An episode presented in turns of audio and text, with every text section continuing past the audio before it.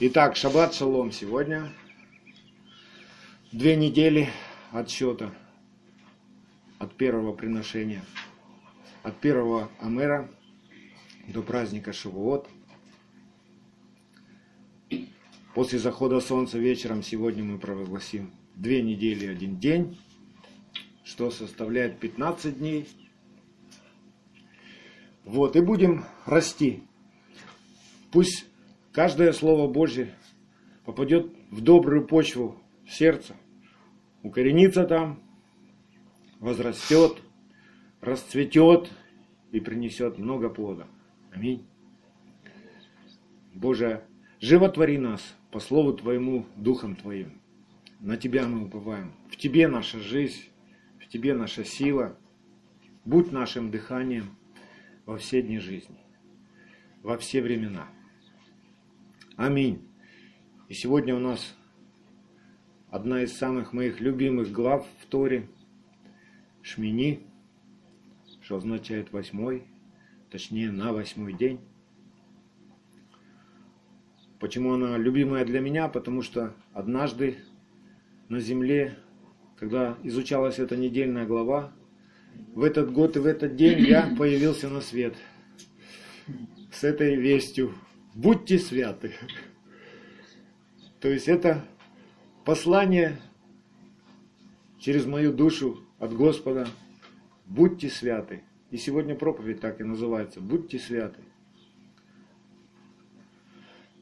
Это написано в Левит, 11 глава, с 43 по 45 стих. Бог говорит к Израилю, к народу своему – не оскверняйте душ ваших каким-либо животным присмыкающимся, и не делайте себя через них нечистыми, чтобы быть через них нечистыми. Ибо я Господь Бог ваш. Освящайтесь и будьте святы, ибо я свят.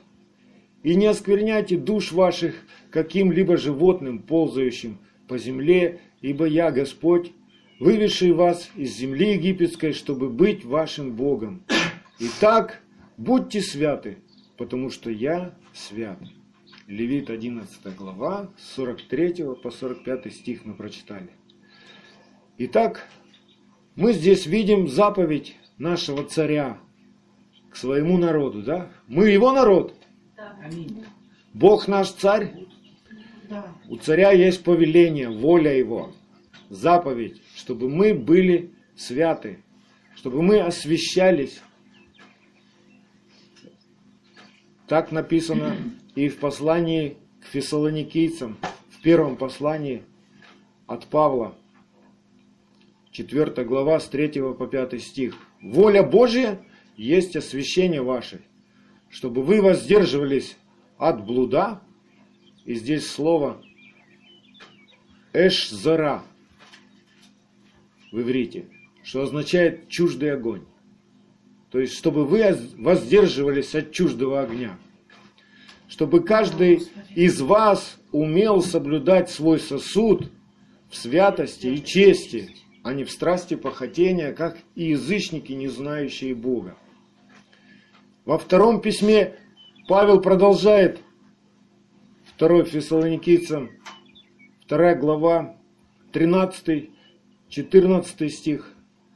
«Мы же всегда должны благодарить Бога за вас, возлюбленные Господом братья и сестры, что Бог от начала, через освящение Духа и веру истине, а мы знаем, что истина – это закон Бога, избрал вас ко спасению, которому и призвал вас благовествованием нашим, для достижения славы господина нашего Ишуа Машеха.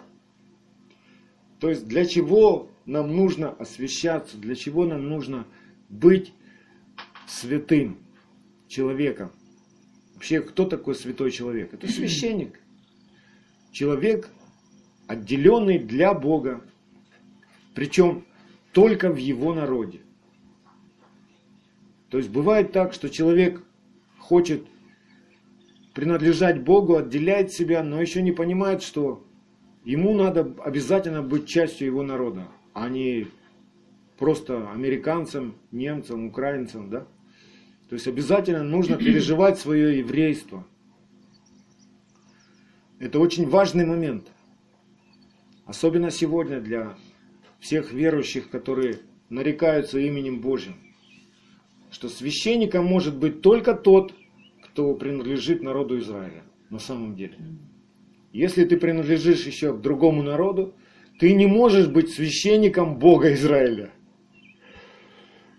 И священник – это тот человек, кто учится и кто научен Богом, кто пребывает в Машехе, кого помазал Бог. Да? Машех кто такой? Человек, помазанный Богом. Машех. То есть Бог выбирает тебя, отделяет тебя от прочих народов, изливает на тебя от Духа Твоего, и ты начинаешь получать откровения, начинаешь познавать тайны Бога, завет Бога, да? Вот, как, вот что значит быть в Машехе. Для чего все это Бог делает? Чтобы такой человек, священник, мог хранить святое присутствие всемогущего в народе своем. Священники для этого поставлены хранить присутствие Бога в стане. То есть если бы священники занимались какими-то своими делами, присутствие ушло бы из стана, и что тогда? Ни покрова, ни защиты, ни побед, ни обеспечения, ничего бы тогда не было. Священники это те, кто стоят пред лицом Бога, молятся к Нему, славят Его, чтобы Он задержался в народе, да? чтобы Он никуда не ушел. И вторая задача священников, они должны учить народ, учить детей, учить все народы путям Божьим, то есть закону заповедей Бога. То есть священники должны передавать эстафету в другие народы, чтобы все спаслись, чтобы все стали в свое время священниками на своем месте, чтобы Царство Божие распространилось по всей земле, во всех народах, во всех племенах, чтобы был один закон для всех. Аминь. Вот какая задача. Вот кто такой святой, отделенный для Бога, который постоянно должен освещаться. Помните, как написано в последней книге Библии, книге Откровений, в самой последней главе? Там написано, что святой, да, освящается еще, а оправданный творит правду еще. То есть в этом вся наша жизнь. Мы не можем в один миг э, познать все то, что Бог приготовил для нас. Но мы можем познавать Бога каждый день, освещаться. То есть света Божьего в нас становится все больше и больше и больше и больше, умножается свет в нас. Там, где было темно, там, где было непонятно что-то нам, там, где мы чего-то не знали, мы теперь знаем. Свет Божий пришел. И Бог есть свет, никакой тьмы в нем нет. Так написано в послании Нового Завета, да? Иезекииль 44, 23. Бог напоминает Израилю, чем должны заниматься священники. Они должны учить народ мой отличать священное от несвященного и объяснять им, что нечисто и что чисто. Вот оказывается, чем должны заниматься священники. Священники не должны заниматься организацией каких-то а, ну, массовых таких проектов, каких-то там, чтобы ставить сцену с светомузыкой, с колонками, шоу какое-то делать такое. Священники не должны устраивать конференции по, по доктрине процветания, да, священники просто должны заниматься своим делом. Тогда на земле будет шалом. Тогда не будет войн. тогда Бог будет нашим Богом. Если каждый человек научится отличать, что в его жизни чисто, а что не чисто. Что свято, а что не свято. Итак, в этой недельной главе, с чего она начинается? Она начинается с того, что в восьмой день Шмини призвал Моисея Аарона и сынов его и старейшин Израилевых. В девятой главе Левит об этом говорится. И в шестом стихе написано, «И сказал Моисей, вот что повелел Господь сделать, и явится вам слава Господня». То есть священники должны были что-то сделать конкретное, чтобы слава Божья вернулась в стан и пребывала в стане, и вела народ на всем пути, пока они не придут в обетованную землю. И чтобы она не оставила их даже в обетованной земле. Кто мы без славы Божьей? Стоит ли нам жить без славы Божьей? Что хорошего в жизни без славы Божьей? Да ничего хорошего. Одни слезы, одно время растрачено впустую. То есть силы наши иссякают. А в славе Божьей что происходит с нами? Силы наши умножаются. Бог делает нас мудрее всех врагов наших, всех мудрецов земных. И это происходит в славе Божьей. Поэтому у нас есть хорошая возможность пребывать в славе Божией и обновляться, непрестанно обновляться. В мудрости, в силе, в жизни, в любви, в вере. И так мы знаем, что священники, они в течение семи дней приготавливались, совершали жертвоприношения, омывались, очищались. То есть они в точности исполняли все то, что Бог сказал им через Моисея. И когда они все это сделали, и в восьмой день приступили к своему священнодействию, что мы видим? Слава Господня наполнила скинию собрания и все упали от радости. Давайте прочитаем об этом в конце 9 главы Левит, с 22 по 24 стих. «И поднял Аарон руки свои, обратившись к народу, и благословил его, и сошел, совершив жертву за грех, всесожжение и жертву мирную.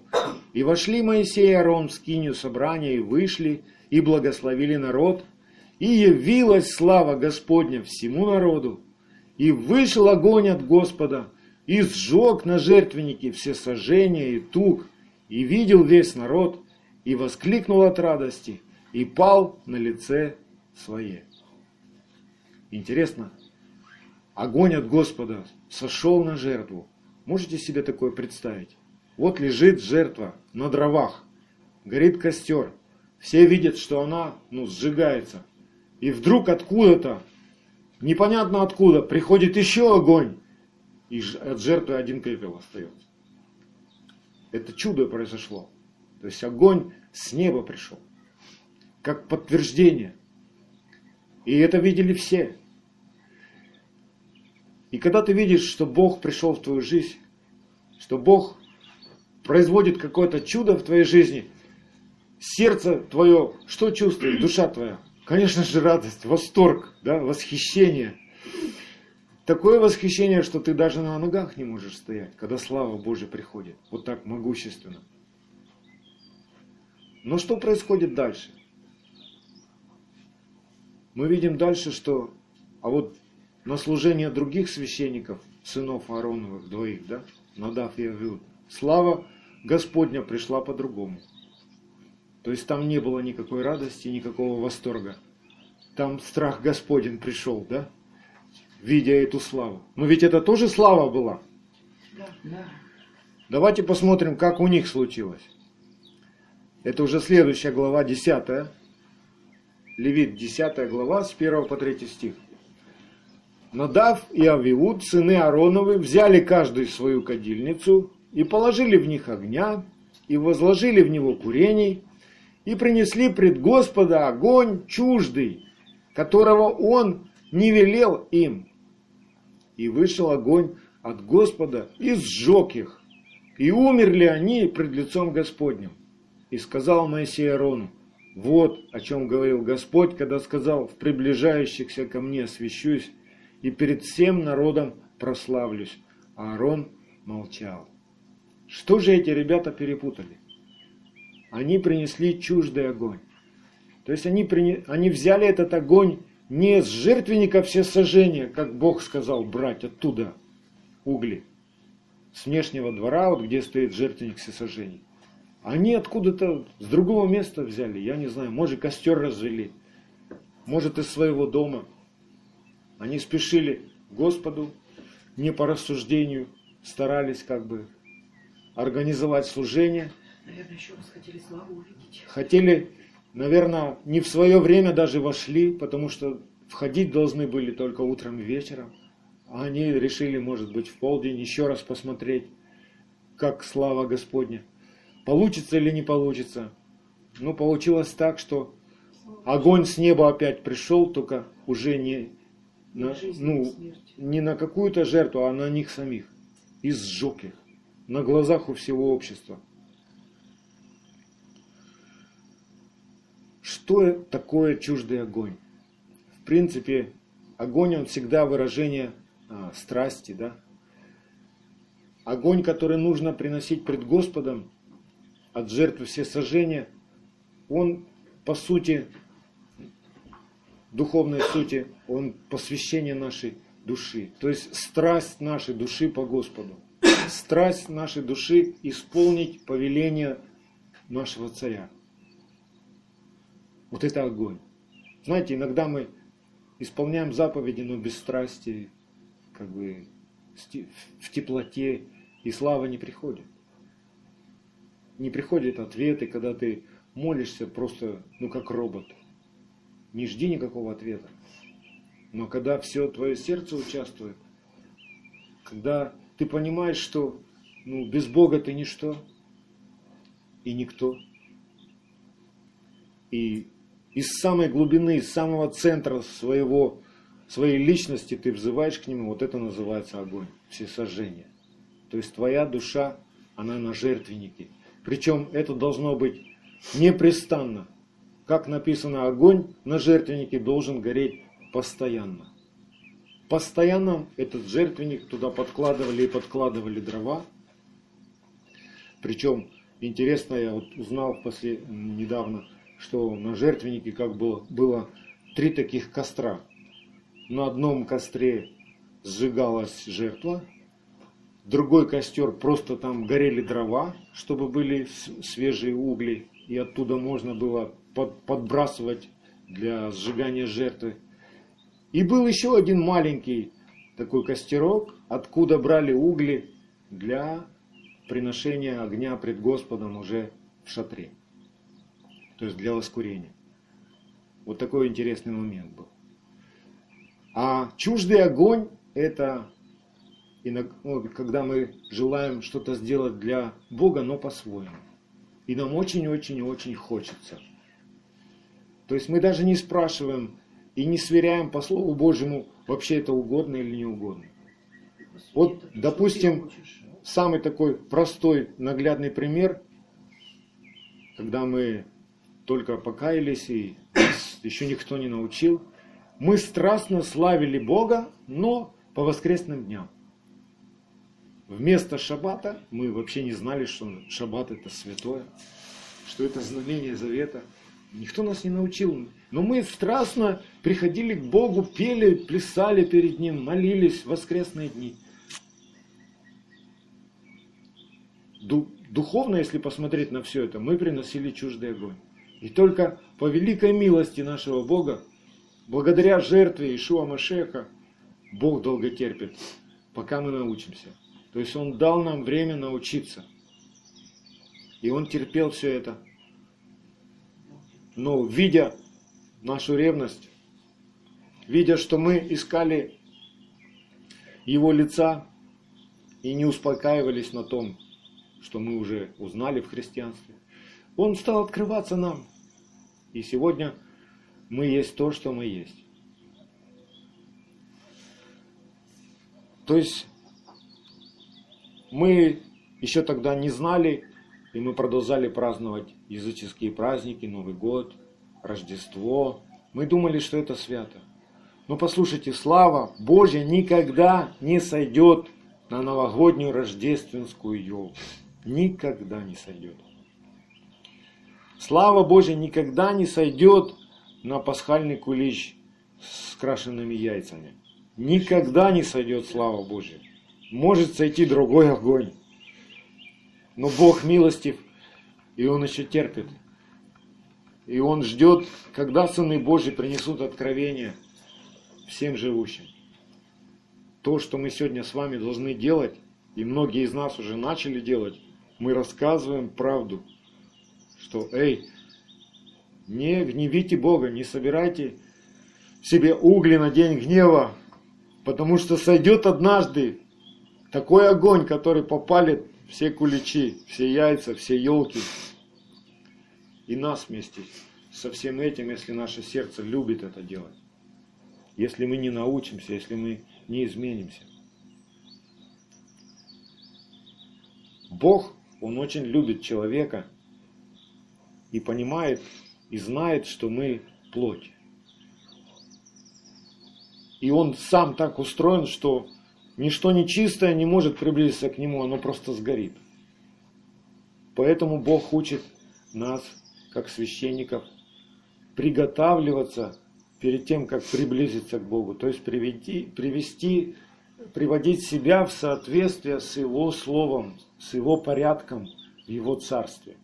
Мы не можем прийти в Его Царство со своими порядками, со своими уставами. Они там не будут работать. В Царстве Божьем все исполняется только по воле Его. Не по нашей воле, не по нашим слезам, истерикам, не по нашим танцам и песням, но только по Его воле. Поэтому истинное поклонение и истинный поклонник – это тот, кто научился и поклоняется Богу только в истине. То есть в заповедях, исполняя заповеди человек не может приблизиться к Богу, если он а, не верит в жертву Агнца за его грехи. Священник, он должен приходить, предстоять пред лицом Божьим покрытым. Он должен быть покрытым. Жертва должна быть за грех, которая покрывает его. Наша жертва это Ишуа Машех, Агнец Божий. Поэтому, веруя в эту жертву, мы можем сейчас прямо предстоять пред Богом, обращаться к Нему, и Он будет нас слушать и будет нам отвечать, и мы можем слышать Его голос благодаря этой жертве. Вот насколько нам нужно быть благодарным этому, осознавать, что если бы не эта жертва, мы, мы бы не могли даже молиться к Богу. Вернее, мы бы молились, но Бог нас не слушал бы. Сегодня очень много людей к Богу взывают, но Бог их не слушает. Потому что люди живут своевольно. Люди попирают жертву Агнца. Не понимают, для чего она. Здороваются друг с другом, Христос воскрес, но не понимают вообще, почему Он воскрес, после чего Он воскрес, для чего Он воскрес.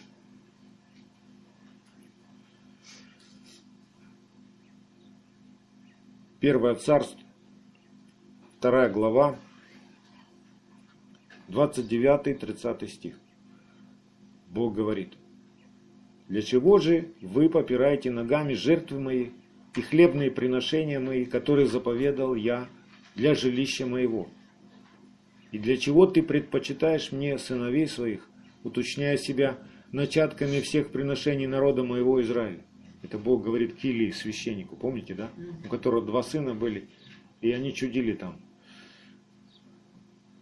Бесчинствовали. Посему так говорит Господь Бог Израилев. Я сказал тогда, дом твой и дом отца твоего будут ходить пред лицом моим вовек. Но теперь, говорит Господь, да не будет так. Ибо я прославлю прославляющих меня, а бесславящие меня будут посрамлены чуждый огонь что суть человеческая своеволие никогда не прославит Бога. Наше своеволие никогда не может прославить Бога. То, что сегодня, допустим, происходит в христианской церкви, да, то, что священник говорит, приходите все воскресенья, будем слушать проповедь, будем прославлять Бога. На самом деле в Царстве Божьем не работает. Казалось бы, ну все вроде ж правильно, ну Богу ж песни поют. Вроде ж из Библии читают проповедь, все. А в Царстве Божьем не работает это. То есть это не есть слава Бога, это своей воля. Это чуждый огонь. Или как в отношении того, как сегодня церковь празднует праздники Господни. Хотя бы праздник Песах. Все попеределывали, назначили свои даты, назначили свои уставы, как проводить этот праздник. Не семь дней, а один день, воскресенье. И не смерть Господню восвещать, а воскресенье Господа. Все переделали. Но это все чуждый огонь. Это все не славит Бога. Хотя для человека, для плоти человеческой и для большинства вроде как красиво все. Ну, сравните, опреснок и украшенный такой мощный кулич с изюмом, со всякой кондитерской там украшениями. Ну, конечно, выглядит как кондитерское изделие красивее. А маца, что она маца? Ну, лепешка себе и все. Ни вида, ни величия. Да. Но Бог прославляется не по прихоти человеческой. То, что часто человеку нравится, Бог ненавидит.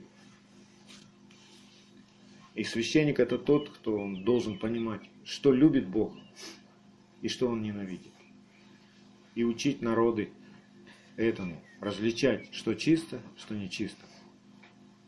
Еще хочу сказать, что одна часть это когда люди еще не знают даже толком. И они по ре- ревности своей, не по рассуждению делают такие вещи. Бог милостив, Он конечно. милостив, и поэтому не происходит еще вот этого посрамления. Но самое страшное, когда люди знают уже И делают. и делают бесславие своими поступками, понимая, что они уже нарушают заповеди, и вот тогда посрамление обязательно придет. Я, ну, я твердо уверена, что когда мы такие, когда уже знающие делают, посрамление придет. Да. Потому что написано так, что лучше тебе не знать, когда ты не знал и делаешь что-то. Там милость Божия еще работает. А когда ты знаешь и делаешь, вот тогда грех тебе, и за грех придет. Придется отвечать за свои грехи. Бог, Поэтому нам очень надо быть осторожными в том, что мы делаем, что мы говорим, как мы поступаем, каким образом мы, делая что-то, славим мы в это время имя Господне или бесславим его перед людьми и перед Богом.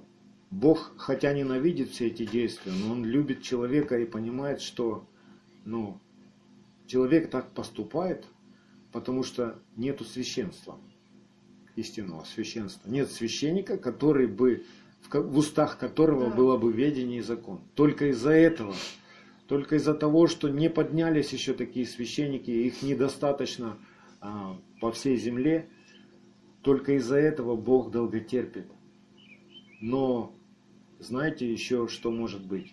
Еще может быть то, что человек свято верит в обман, это уже может быть наказанием для человека. Помните как? Если человек отвергает истину да, Бога, заповеди Его закон, говорит, он мне не нужен, то Бог что дает человеку? Дух заблуждения. И человек свято верит в ложь. Он свято верит, что закон больше не нужен. Он свято верит, что не нужны никакие больше праздники. Он свято верен, что теперь можно не Песах праздновать, а Пасху. Не Он в не те дни, слышал даже которые Бог сказал, а в удобное для человека время. Он в это свято верит, он готов за это умереть. И мы сталкиваемся с этим, когда мы в соцсетях или где при личных встречах пытаемся верующим людям рассказать, что заповеди нужно соблюдать. Бог долго терпит, но его долготерпение однажды закончится. Будет день великий, страшный, день судный. когда все станет на свои места. И Бог. И Бог говорит своему народу в книге Левит, говорит священникам, в 22 главе уже, в 31-32 стихе, Левит 22, 31-32 стих. «Соблюдайте заповеди мои, исполняйте их, я Господь».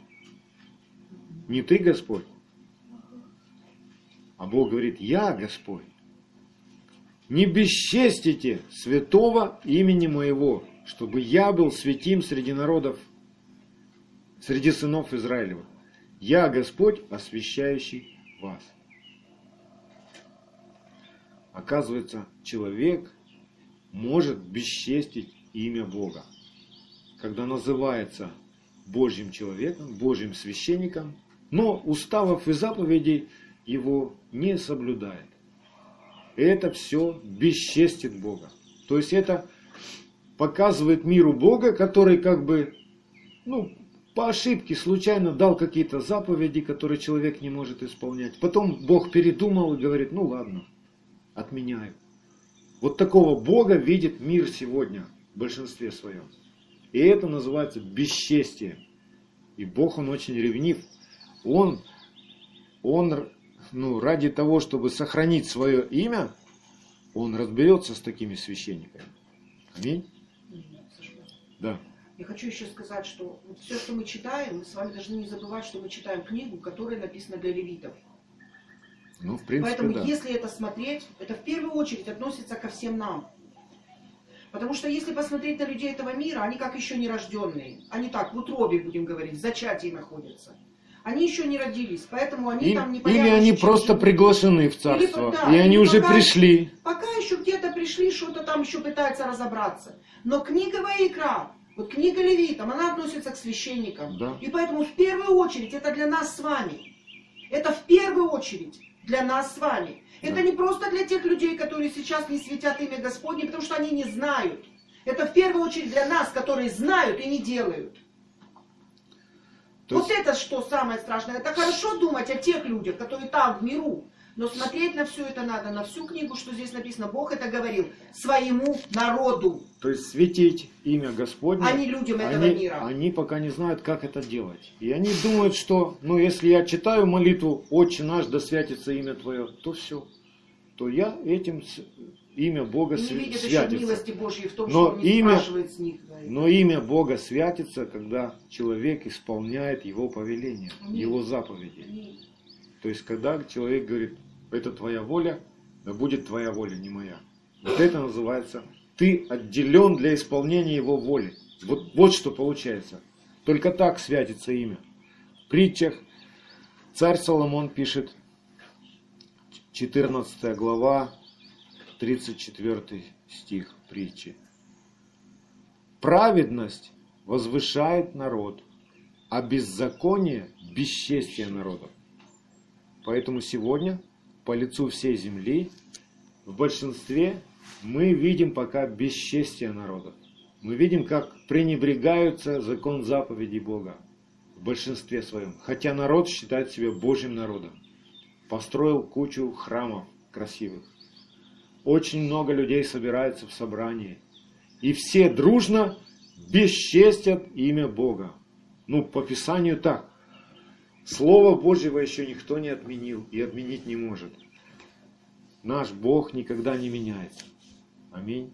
Он вчера, сегодня, во веки тот же. Слово Его навеки утверждено на небесах. Человеческое своеволие или небрежность в священстве никак не приближает человека к Богу а наоборот удаляет человека от Бога. Поэтому Бог через пророка Осию, 4 глава, 6 стих, Осия 4.6, обращается к народу, к священникам и говорит, «Истреблен будет народ мой за недостаток ведения». Чей народ будет истреблен? Мой народ, то есть тот, который думает, что он Божий и с которым Бог уже как бы заключил завет через веру в Машеха, да? Ну уже да, никто не спорит, да, ты Божий народ. Но если ты не исполняешь заповеди Бога, то этим самым ты хулишь имя, бесчестишь имя Бога своего. Так как ты отверг ведение, то и я отвергну тебя от священнодействия предо мною. И как ты забыл закон Бога твоего, то и я забуду детей твоих. Вы видите, как все серьезно. Что такое ведение? Какое ведение отверг священник? Что такое ведение вообще? Ведение – это не просто твои планы какие-то, которые ты как бы думаешь, что это Бог тебе сказал так делать. Ведение очень легко проверяется, от Бога оно или не от Бога. Если то, что тебе показалось, то, что ты услышал, то, что тебе было показано, расходится со Словом Божьим, это не Божье ведение. Можно сказать, что ведение, которое забыл священник, это водительство Божьего Духа, так? Как мне определить? Дух Божий показывает мне путь. То есть какие-то у меня желания есть, какой-то проект, план, я вижу наперед невидимое. Но от Бога оно или не от Бога? Как мне?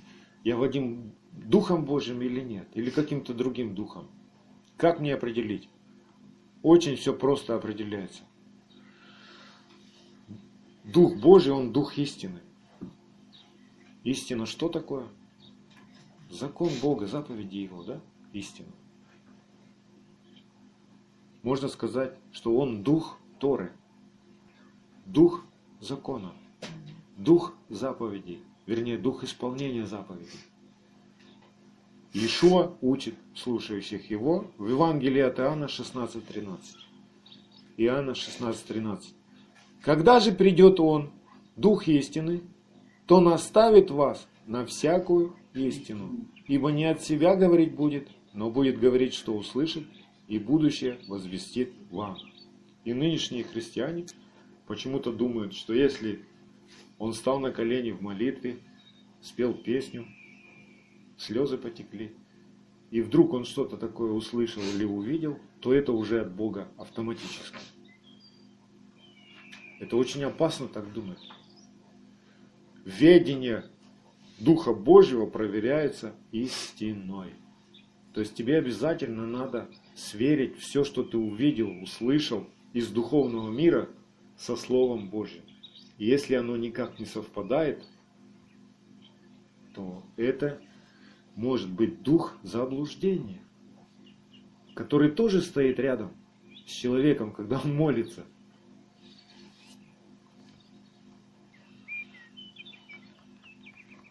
И человек, который водим не Духом Божьим, он не может совершать священнодействие. То есть он не может ходатайствовать. Что такое священнодействие? Это пока человек перед Богом, Бог слушает его. То есть он присутствует. Он все свое внимание обращает на того человека и на его окружение – и такой человек может попросить Бога о милости за всех своих ближних, и Бог будет миловать. Не будет наказывать, будет терпеть. Он же Бог, да? Если он вдруг увидит какой-то грех, у него есть духовный закон, возмездие за грех смерть. Но священник становится перед ним, говорит, помилуй. Он еще не научился, прости его, я научу. И Бог говорит, хорошо, я подожду. Вот сегодня что происходит? Почему такое заблуждение пришло? Уже вековое заблуждение. Потому что люди взяли кусочек изучения, а, ну, изучения нашего господина Ишва Машеха, да? изучения апостолов, но отвергли основу. И получилось другое учение.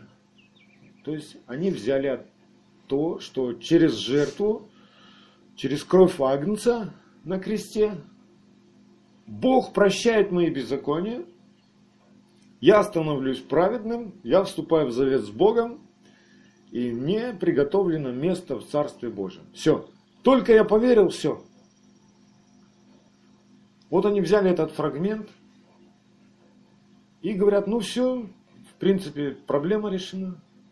Теперь я могу дальше жить, но с этой верой жить, в принципе, ну так же, как я и раньше жил. ну, немножечко там поменять места для, где я люблю собираться там. Если я раньше ходил в рестораны и кабаки, то теперь я в церковь прихожу. Ну, а так, в принципе, делаю все то же самое.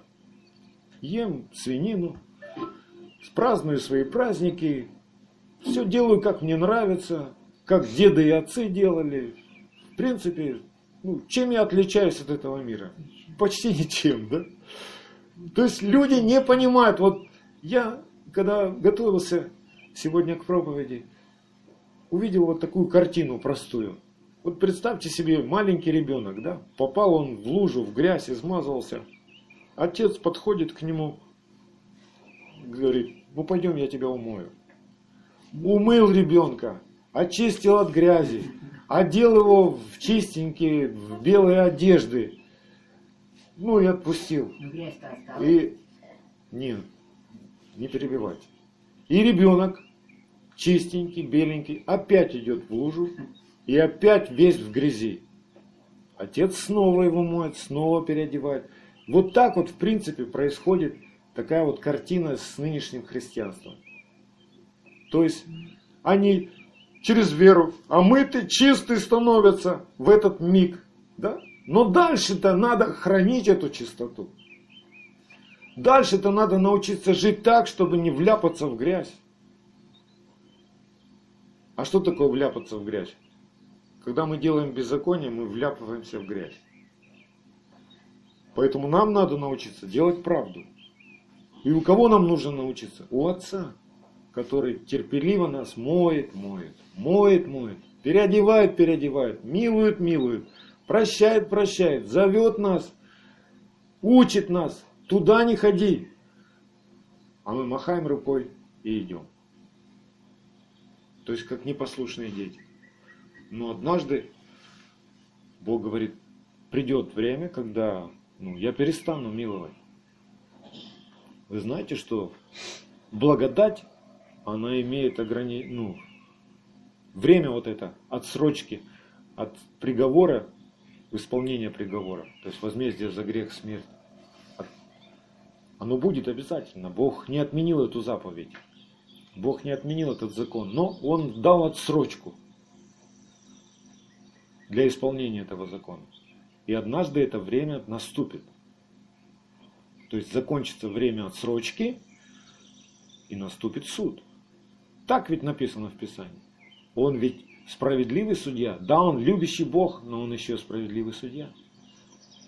Он не будет так вечно с человечеством, ну, буду миловать, буду миловать. Зачем тогда Бог? Если человек все равно по-своему живет и учит этому своих детей. Бог не хочет, чтобы так было вечно. Бог хочет, чтобы человек научился его заповедям, в которых жизнь на самом деле, и так вечно жил. Поэтому Бог однажды поставит свою точку. Так вот, истинное священнодействие перед Богом, ходатайство, которое Бог будет слушать и отвечать, оно начинается только при условиях святости. То есть, если человек действительно отделил себя для Бога, для исполнения Его воли, для исполнения Его заповедей, вот что это святость. Если святости нет, нет и священнодействия. Есть театр, есть игра в священника, игра в церковь. Что-то будет происходить по милости Божией. То есть Бог не будет разрушать церкви, огонь с неба посылать на церковь. Он ждет, но однажды этот огонь все-таки придет.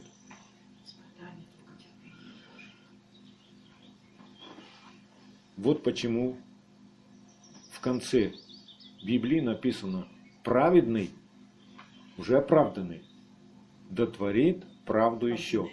Давайте посмотрим. Вот люди, которые сегодня уверовали, стали праведными по вере. Что они делают после того, как они стали праведными? Они делают правду, они творят правду еще, или они начинают делать неправду. Они оправданы по вере, аминь, но правду не делают. Что будет с их праведностью? Они ее потеряют. Святой да освящается еще. Ты оправдан, ты отделился, пришел к Богу, сказал, Боже, помилуй меня, прости все мои грехи. Бог говорит, хорошо, ты стал святым. В этот момент ты стал святым. Что дальше тебе надо делать? Освящаться. Если ты обратно бежишь в, в люжу, в ров глубокий, в дерьмо окунаешься, это освящаешься ты? Нет. Что происходит с твоей святостью? Ты теряешь свою святость. Ты бежишь во тьму. А Бог есть свет. Евреям 8.10. Для чего Бог отделяет нас? Вот завет, который завещает Дому Израилеву после тех дней, говорит Господь. Вложу законы мои в мысли их. Можно сказать, вложу Тору мою в мысли их. Напишу их на сердцах их. И буду их Богом, а они будут моим народом. Вот что хочет Бог. Вот каких отношений Бог хочет. Вот для чего Он говорит, будьте святы. Только в святости, то есть, когда ты отделяешь свою душу, Бог может записать закон на сердце твоем, научить тебя. Кому Бог открывает и дает откровение о своих заповедях, о завете, кому? Только боящимся Его. То есть, который понимает, с кем имеет дело. 24 Псалом, 14 стих тайна Господня, боящимся Его. И завет свой Он открывает им. Как это завет открывает? Как это понять завет открывает? Мы понимаем, что содержание завета, текст завета, да? Это заповеди его. Все 613 заповедей. Это и есть текст договора во взаимоотношениях с Богом ты нарушаешь этот договор. Знаете, как в Израиле вообще женятся? Жених, перед тем, как невеста становится его женой, он пишет договор. Он пишет длинный-длинный такой, ну, письмо, свиток такой, в котором он пишет, что он обещает делать своей жене, для своей жены. И если только он что-нибудь нарушает из этого свитка, жена имеет право на Синедрионе заявить, что брак, ну, развод. И, и Синедрион может утвердить развод. Вот как на самом деле. Не просто там, ну как нас в христианстве научили, что кроме вины блудодеяния. То есть, а что такое блудодеяние? Это не просто пошел на сторону с другой женщиной или с другим мужчиной. Это ты нарушил свой договор. Какой-нибудь пункт нарушил. Ты не отвечаешь за свои слова. Вот как все строго на самом деле. Мне нравится такой подход к браку. Если бы так были мы научены с самого детства и жили в такой культуре, не было бы столько разводов сейчас. И мы бы 300 раз подумали перед тем, что мы делаем, когда вступаем в брак. Брак это не игрушки. Семья это не игра. Это посвящение души, это завет.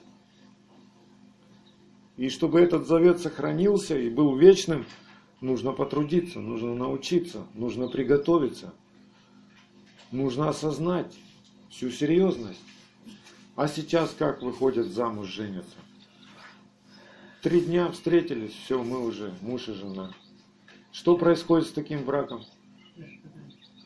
Через год, через два-три, на четвертый разводятся, потому что закончилась любовь, говорят. А еврейские мудрецы говорят, если любовь закончилась, значит ее и не было.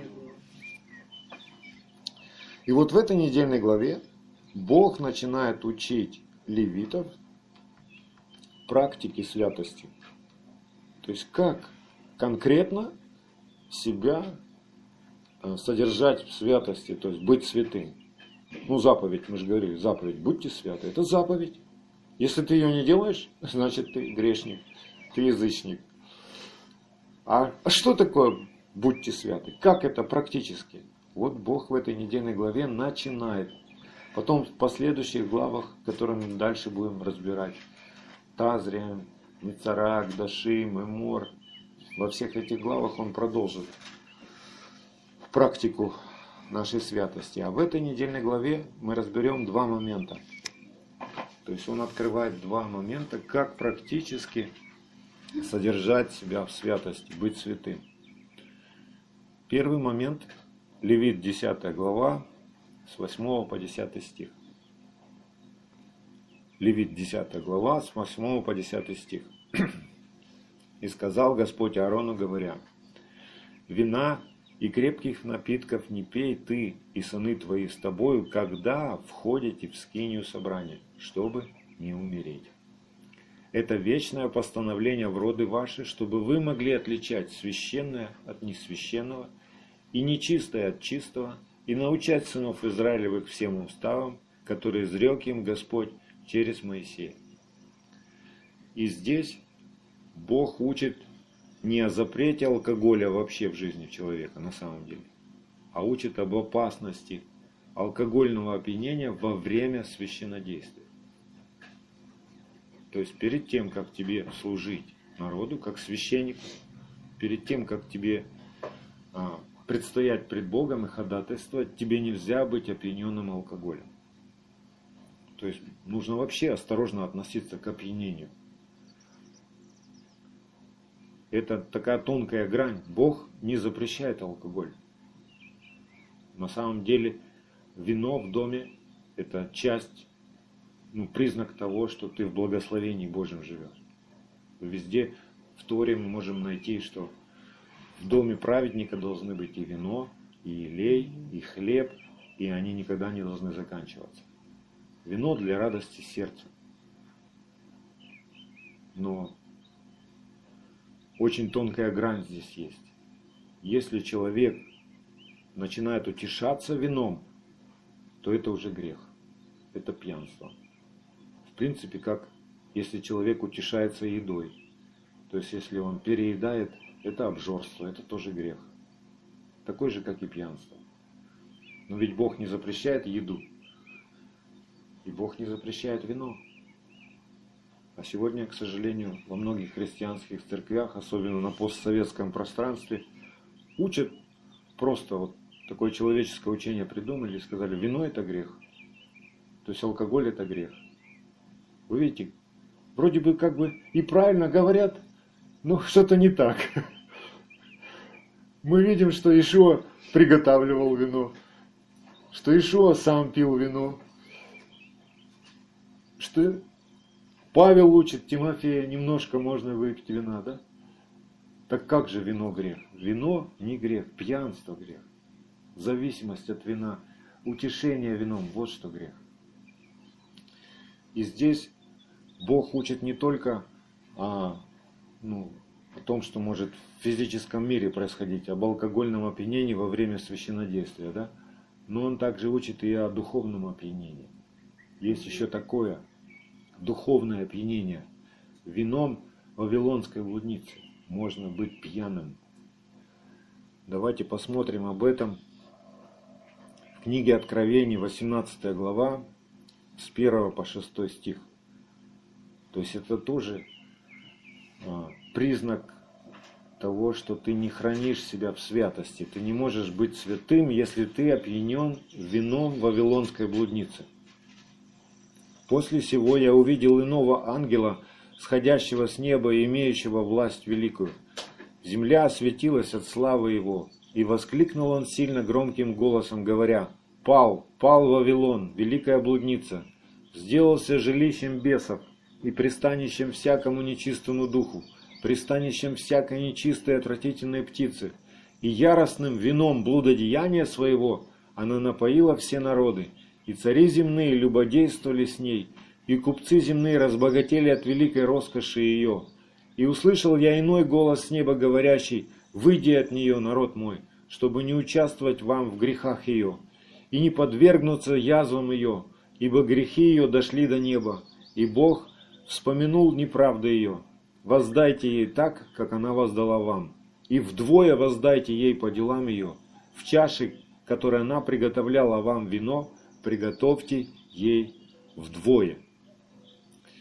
То есть признак такого духовного опьянения от вина Вавилонской блудницы – это когда священники, как написано в Иезекииль 22-26, Иезекииль 22-26, священники ее нарушают закон мой и оскверняют святыни мои, не отделяют святого от несвятого, не указывают различия между чистым и нечистым, и от суббот моих они закрыли глаза свои, и я уничижен у них.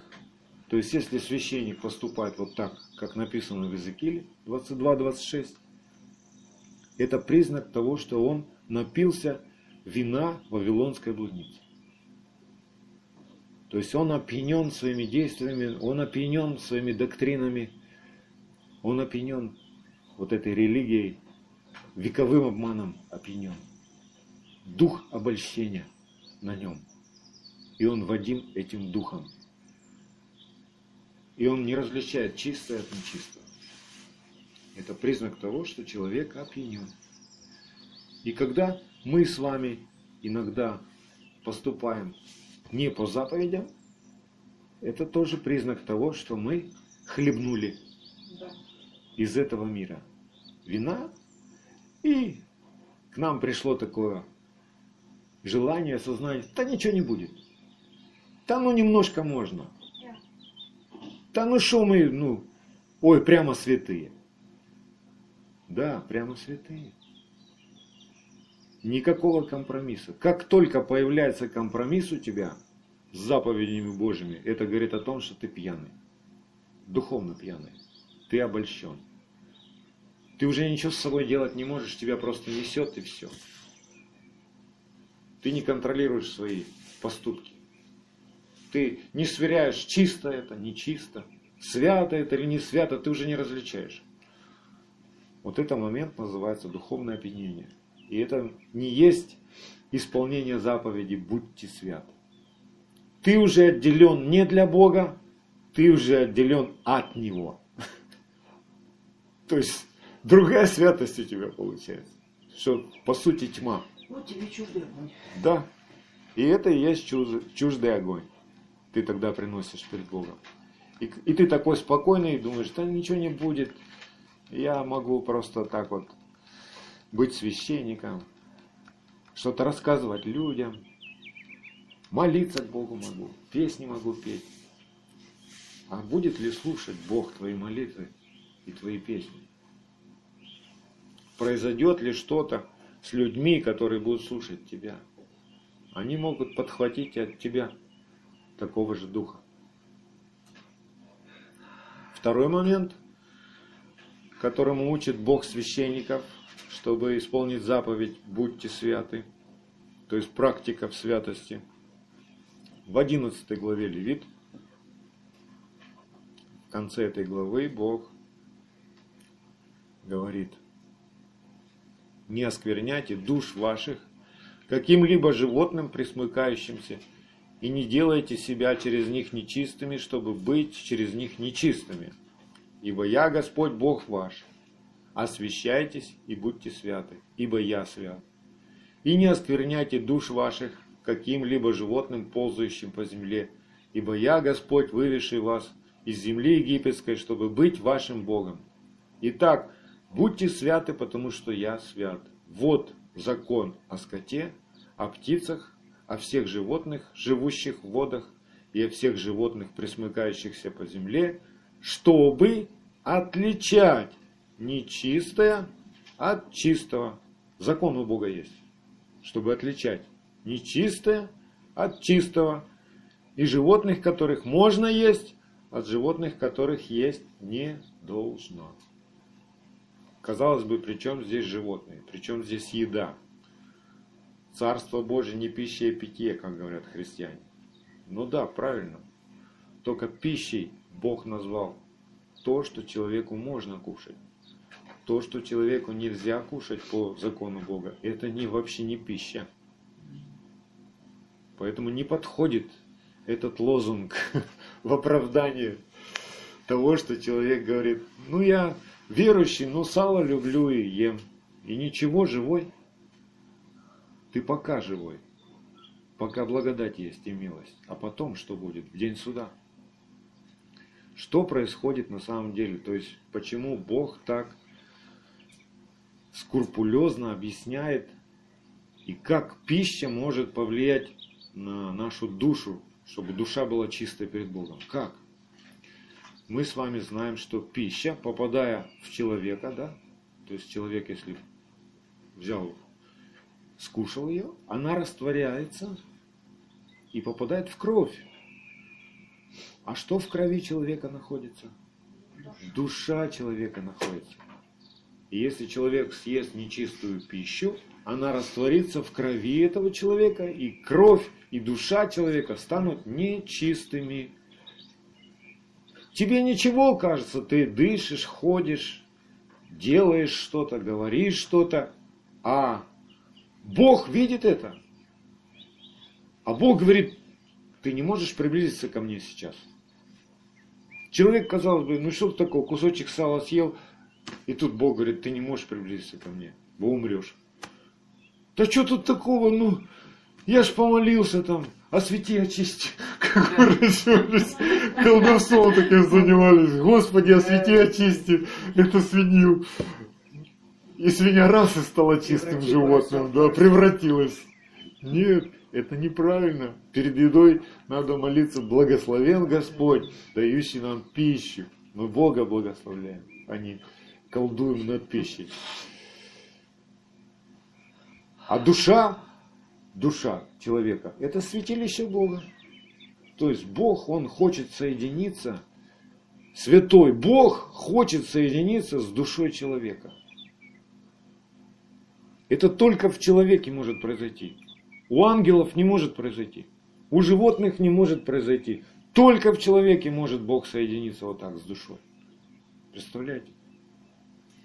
Псалом 67, 36. Страшен ты, Боже, во святилище Твоем. То есть Святой Бог хочет быть одно с твоей душой. Поэтому, если душа будет нечиста, что будет с такой душой? Ее выбросят на помойку. Нечистую душу. Ее надо отмыть. Можно отмыть и можно очистить.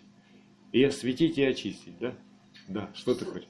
В Экклесиасте написано, очень хорошее слово там, что нет у человека преимущества перед скотом, но все суета, кроме чистой души, которая даст ответ пред престолом суда, вот в день, пред престолом Всевышнего.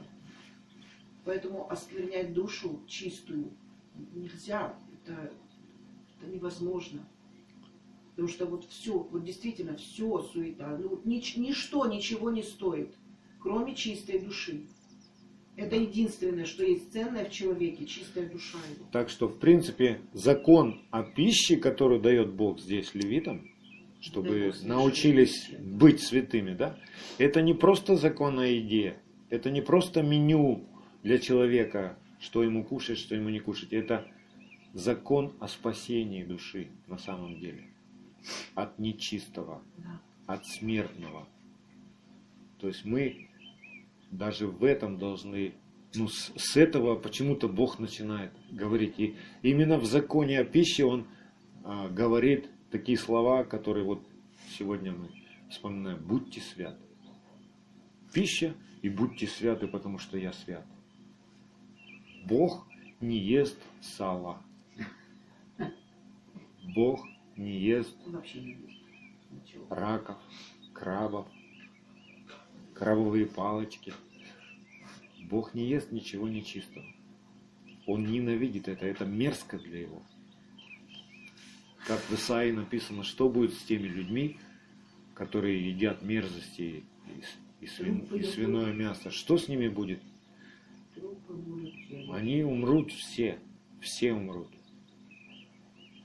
И Бог об этом предупреждает. И мы, как священники, должны предупреждать всех ближних своих, если не хотим видеть их погибшими. Конечно. То есть мы не можем учить других, если мы сами так не живем. Но если мы сами живем так и ценим и понимаем, если это стало нашим откровением, не, не просто из-за страха мы это не делаем, а из любви к Богу это делаем, то вот это будет работать. Смотрите, здесь еще сколько много духовного, казалось бы, в законе, в законе о пище. Там говорится, что жив, те животные чистые, а, что все чистые животные, это не только пища для человека, но прообраз различных качеств души человека. Да, да. Смотрите, написано, всякий у нас написано скот, у которого раздвоенные копыта. Это Левит 11.3. Но в Торе нету слова скот. Там просто написано, всякий, у которого раздвоены копыта и на копытах глубокий разрез, и который жует жвачку, ешьте. Как отличить, да, чисто и нечисто? И мы говорим о душе. Что вам напоминает раз, раздвоенные копыта. То есть копыта это то, на чем стоит угу. животное, да? Это опора. Аминь. Это две скрижали. И если душа соединена, опирается, опирается на, на две скрижали завета, 10 заповедей, что в сути есть 613 заповедей, то такое, такая душа принимается. Да? Такая душа чистая. И еще написано, что она должна а, жвачку, жвачка. А жвачка говорит о том, что она размышляет. То есть животное, которое жует жвачку. Вот корова, овца, она имеет четырехкамерный желудок. То есть сначала она на лугу пасется, косит своими зубами массу, наполняет один желудок. Потом, когда этот желудок набивается, до края. И у нее такие бока. Она ложится. И у нее начинается время жвачки. То есть вы видели, лежит корова или овца или коза. Лежит, лежит, что-то внутри там отрыгнулась ей, как жует. То есть она перемещает то, что она накосила в свой мешок, в один желудок, перемещает в другой желудок, уже пережеванное, она поразмышляла над тем, как это вкусно. Пока она косит, она не разбирается, вкусно, невкусно, ну, по запаху разве что. А потом уже она начинает разжевывать это все, перемещать в другой желудок, и там это растворяется. И растворяется в крови и превращается в молоко. Вот как все происходит. Поэтому, если мы начитались, начитались, начитались, Наслушались, наслушались, наслушались, но потом не сели, не поразмышляли. Что у нас в крови будет? Ничего. Никакой веры у нас не будет. Мы просто религиозные люди, которые открыли Библию, почитали, закрыли, или послушали проповедь, в одно ухо влетело, в другое вылетело, все. Ну, мы не изменились. Это говорит о том, что ты не жевал. Да. Вот я сегодня с утра, я не думала, что Саша будет тоже говорить, я просто размышляла об этом. И хочу сказать, что действительно это очень важно. Почему именно свинья? Вот много же нечистых животных да, описывается. Почему именно свинья настолько мерзко перед Богом? Потому что свинья, имея раздвоенные копыта, должна как бы символизировать того, кто упирается, то есть имеет основанием Тор, э, две скрижали. Две скрижали. Тоже, но не размышляя над нею, она становится уподоб... она уподабливается тому, о ком написано. Да. Не мечите бисер перед свиньями. То есть, смотрите, она попирает, написано, что они будут попирать это. Она, имея знания, не размышляя, не делая их своей частью жизни, она попирает это все. Просто топчется по этому. Если у тушканчика там у какого-то, у него и нету этого, то свинья именно то животное, которое, имея раздвоенное копыто, имея, зная правду, не делает этой правду. Вот это самое страшное. Поэтому Бог и сравнивает язычника со свиньей. И в Торе вот еще сказано, смотрите, живет жвачка у нас написано, а в Торе это звучит и в иврите «Ола», слово такое «Ола». И оно означает возношение, соединяющееся, соединяющее со Всевышним. Ола. Та душа, которая имеет Ола, какое-то возношение, то есть она не просто э, прочитала слово, она подумала, поразмышляла над словом. Вот та душа чистая становится. Та душа, которая ест и не размышляет, она ничем не отличается от свиньи. То есть она была нечистой и осталась нечистой, несмотря на то, что прочитала Слово Божье. Но не принесло Слово Божье никакой да. пользы тебе, потому не что не растворилась верой. Толку никакого нет, что ты переслушал кучу проповедей. Но если ты не размышляешь и не делаешь то, что там ты слышал, толку никакого нет. Вот почему в евреях там написано, что закон ничего не довел до совершенства. То есть у тебя закон есть, он в твоих руках, он у тебя дома, в книге, Тора у тебя есть даже. Пусть даже самая дорогая Тора там из Израиля выписанная. Но если она осталась снаружи тебя, и ты не съел ничего из нее внутрь себя, и оно не растворилось в тебе, толку от этого, что оно у тебя есть, толку. Ты ведь не попадешь в Царство Божие с Торой под мышкой. Ты попадешь в Царство Божие с Торой, которая внутри. Поэтому ешь сегодня ее, жуй сегодня ее, размышляй сегодня. Пусть Дух Божий помогает тебе и дает откровение, открывает тебе. Также еще интересный факт, что нечистая пища, она влияет на поведение человека, оказывается. Ученые проводили исследования в поведении нацистов, которые учинили издевательства в концлагерях, да, проводили. То есть люди это были или не люди? Не люди, да? Мы по-народному говорим, это не люди были, которые отправляли людей в газовые камеры, сжигали их, там, делали какие-то опыты над детьми, кожу сдирали, там, делая из них сумочки. То есть это люди или не люди? Почему они так поступали? Что такое? Какой, как, что общего было у них? И исследования пришли к такому заключению.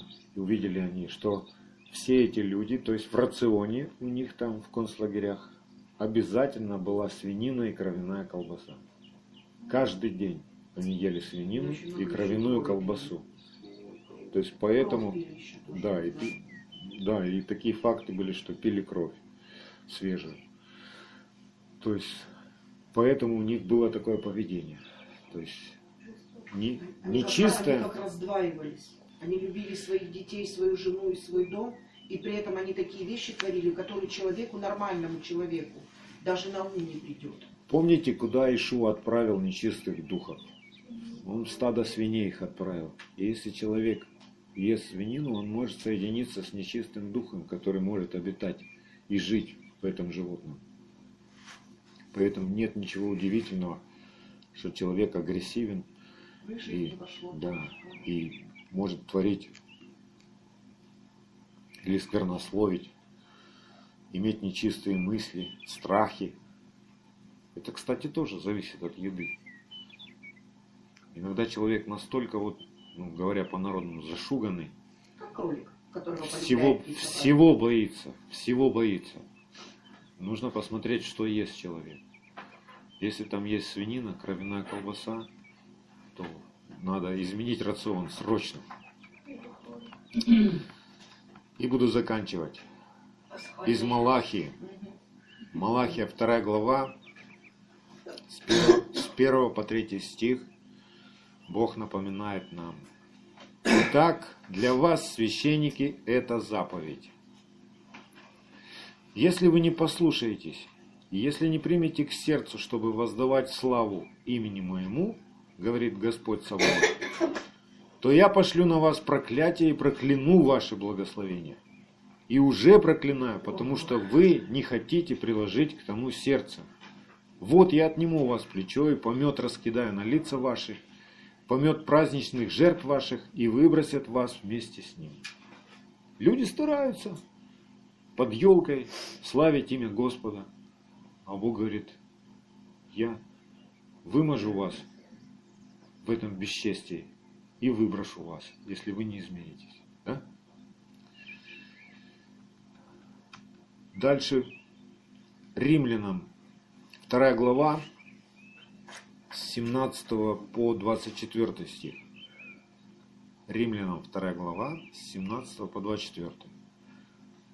Вот ты называешься иудеем, то есть принадлежишь народу Божьему уже, и успокаиваешь себя законом, Торой, и хвалишься Богом, и знаешь волю Его, и разумеешь лучшее, научаясь из закона, и уверен о себе, что ты путеводитель слепых, свет для находящихся во тьме, наставник невежд, учитель младенцев, имеющий в законе образец ведения истины, как же ты, уча другого, не учишь себя самого? Вот мы склонны учить. Нам нравится учить всех, нам нравится показать себя правильным, мудрым, но практики личной может и не быть. И тогда вот Бог говорит, как же ты, уча другого, не учишь себя самого? Проповедуя не красть, крадешь. Говоря не прелюбодействуй, прелюбодействуешь. Гнушаясь идолов, святотатствуешь. Хвалишься законом, а преступлением закона бесчестишь Бога. Ибо ради вас, как написано, имя Божье хулится у язычников. То есть, если люди говорят, что он верующий, да, какой же он верующий, он, он как и мы то имя Божие хулится в этот момент. Иезекииля 36, с 20 по 23 стих. Иезекииля 36, с 20 по 23 стих. «И пришли они к народам, куда пошли, и обеславили святое имя мое, потому что они говорят, они народ Господа, и вышли из земли его. И пожалел я святое имя мое, которое обеславил дом Израилев у народов, куда пришел. Посему скажи дому Израилеву, так говорит Господь Бог, не для вас я сделаю это, дом Израилев, а ради святого имени моего, которое вы обеславили у народов, куда пришли, я и освящу великое имя мое, бесславие моего народов, среди которых вы обеславили его. И узнают народы, что я Господь, говорит Господь Бог, когда явлю на вас святость мою пред глазами их. То есть это вот то, что произошло с Надавом и Авиудом. Вот. Что Бог явил? Он явил святость свою перед глазами всех. Что когда ты называешь священником, приносишь чуждый огонь, Бог прославится. Не волнуйся. Ты обесчестил, но Бог восстановит то, что Он сказал. Он за свои слова будет отвечать. Аминь. Следующий Отрывок из послания к Титу. Вся вторая глава. И на этом заканчиваем. Павел пишет к Титу. Ты же говори то, что сообразно со здравым учением. То есть, что нужно говорить? Что есть здравое учение? Чтобы старцы были бдительны, степенны, целомудрены, здравы в вере, в любви, в терпении, чтобы старцы также одевались прилично святым, старицы. Также одевались прилично святым, не были клеветницы, не порабощались пьянству, учили добру, чтобы вразумляли молодых, любить мужей, любить детей, быть целомудренными, чистыми, попечительными о доме, добрыми, покорными своим мужьям, да не порицается Слово Божие. Юношей также увещевай быть целомудренными, во всем показывая в себе образец добрых дел, в учительстве чистоту, степенность, неповрежденность, слово здравое, неукоризненное, то есть неизмененное, чтобы противник был посрамлен, не имея ничего сказать о нас худого. Когда мы соблюдаем святость, дьявол ничего в нас своего не может найти.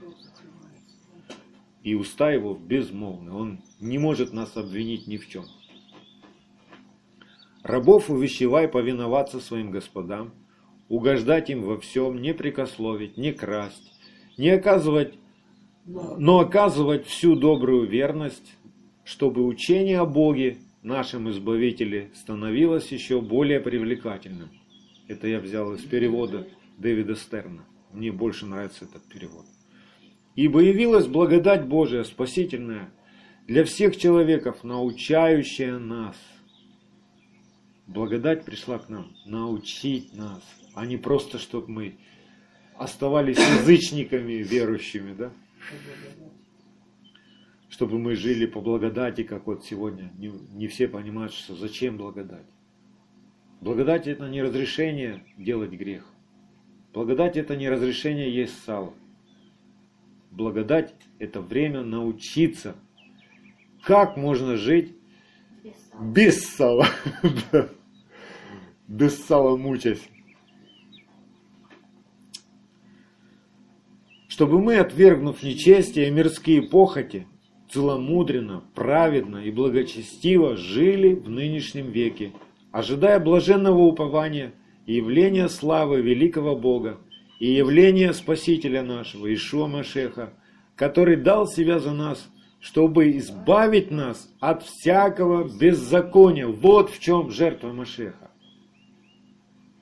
Чтобы мы избавились от всякого беззакония и жили для правды, научились жить и делать правду. И очистить себе народ особенный, святой, да? ревностный к добрым делам. Это говори, увещевай и обличай со всякой властью, чтобы никто не пренебрегал тебя. Когда ты говоришь это, люди уже не могут сказать, да, что он гонит, что он такое рассказывает. Ты сам так живешь, и ты это провозглашаешь, и на твое слово, которое вышло из уст твоих, оно по сути Божье, приходит Дух Божий. И что-то начинает происходить в сердце того, кто тебя слушал. По ночам, в разных ситуациях.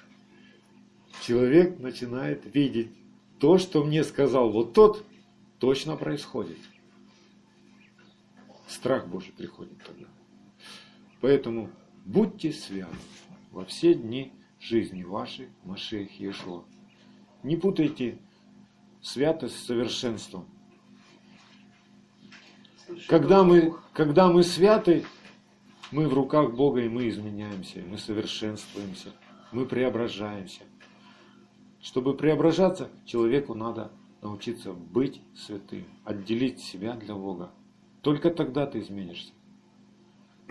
Многие думают, что святой, ну это уже такой совершенный весь, с него можно икону писать. Нет. Святой, ты сейчас отделил свою душу для Бога, ты святой. Бог, наз... Бог называет тебя святым, своим. Я твой Бог, говорит. А Он святой. Аминь. Да благословит нас Всевышний. Вышел Машехи. Аминь.